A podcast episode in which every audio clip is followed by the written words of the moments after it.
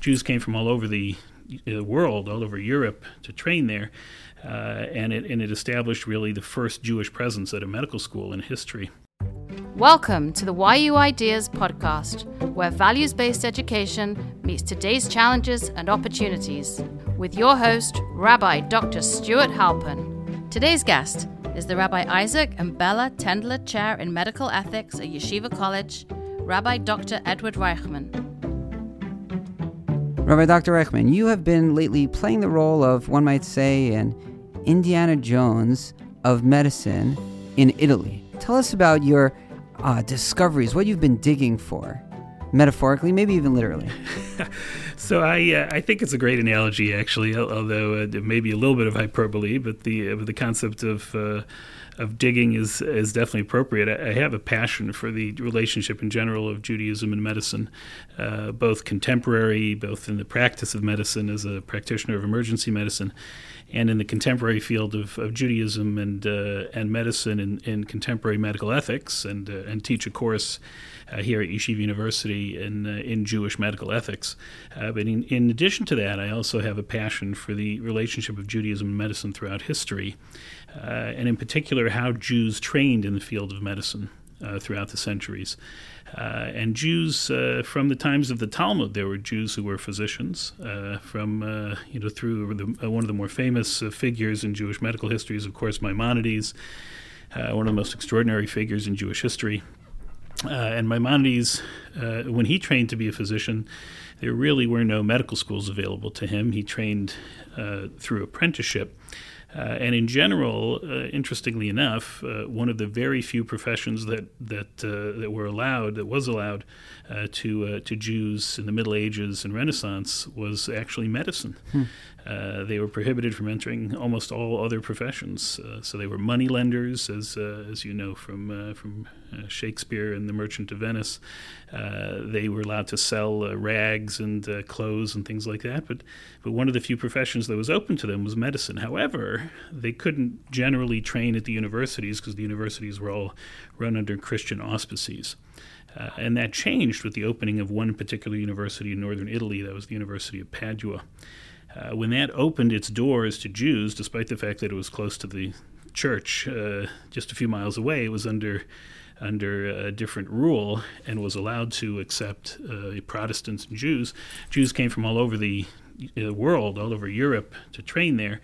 Uh, and, it, and it established really the first Jewish presence at a medical school in history. Uh, and they had some interesting accommodations for them. And uh, what I've been researching is uh, both the figures, it's a who's who literally of Jewish history that attended this university. Azaria de Rossi uh, was a famous uh, figure who attended the medical school there. Uh, Isaac Lampronti, who's the author of the first Jewish encyclopedia in history, uh, Pachad Yitzchak, and Aleph to Tuf uh, A to Z encyclopedia, and many, many other hundreds and hundreds of Jews attended that university. So this was over which centuries? This was from the 1600s to the early 1800s. Uh, and uh, and the, the likes of people actually 1500s and the likes of people this was no second-rate university this was one of the premier universities in the world uh, so the likes of Galileo Copernicus uh, William Harvey these are the people that were hmm. teaching at this university wow. and you had Jews coming from the shtetl literally from hmm. Poland from Germany uh, and coming to uh, you know walking into the doors of the, the Harvard so to speak of of Europe so I've been mining uh, some of the archival material. There's two particular archival items that I've been mining. One is the diplomas of Jewish medical students, uh, which is, uh, you can imagine, pretty hard to find. And they're actually quite spectacular hmm. Renaissance diplomas, so nothing like the diploma that I have on my wall. Uh, beautiful illustrated documents consistent with the art of the Renaissance. Today at auction would go probably for about forty, fifty thousand dollars. Wow! And where are you coming across this? So uh, I uh, I found them in museums, in uh, personal collections, private collections, and in libraries.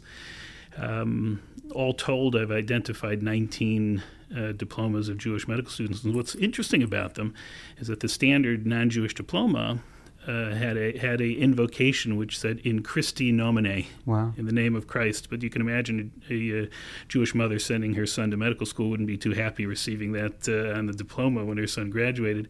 So they actually accommodated the Jews on the diplomas, and they uh, they wrote "In Dei Eternae nomine," in the name of the eternal God. Uh, they even changed the dates. The dates were typically uh, Christian dates, like uh, Anno Domini in the name of in the year of our Lord. So they changed those for the Jewish students too. Um, and there's no Christological imagery on the hmm. Jewish diplomas. And you also have pictures. You have gorgeous portraits of hmm. these Jewish students on these diplomas. You know, of the very recipient of the diploma? Of the recipient. Wow. The recipient of the graduate. Wow. Yeah, so you can see what these guys look like. Who paid for all this stuff? Yeah, so actually they had to pay uh, at least uh, some of the diploma, and, we know that they paid because some of the diplomas have portraits and some don't. Mm. And we know from the archival records of the university you had, you had to pay extra for the uh, for the portrait. Sure. The other very fascinating thing, which is a reflection of the Jewish community's excitement about Jews being able to attend university for medical school, you know, the first time again in history, uh, is that uh, in the Renaissance, poetry was, was the norm. They wrote poetry for everything, sure. uh, for births, for deaths, for marriages. You have countless uh, uh, broadsides, they're called uh, Pashkevilin of uh, posters uh, of poetry. There's one interesting genre of poetry which we find from that period. It's poems written specifically in honor of Jewish medical graduates of the University hmm. of Padua. Hmm.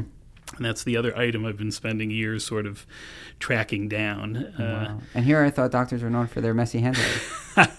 yeah, these were not messy handwriting, these poems. They were actually gorgeous, uh, beautiful, uh, beautifully uh, uh, calligraphed.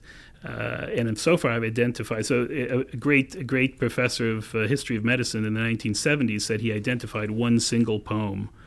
Uh, so, fast forward to today, 2023. So, I've identified 106 uh, poems wow. written in honor of uh, Jewish medical graduates from the University of Padua. And who composed these poems? So these are composed uh, either by peers. Some some mm. of them are their medical, their fellow medical students, mm. either years ahead or years years below.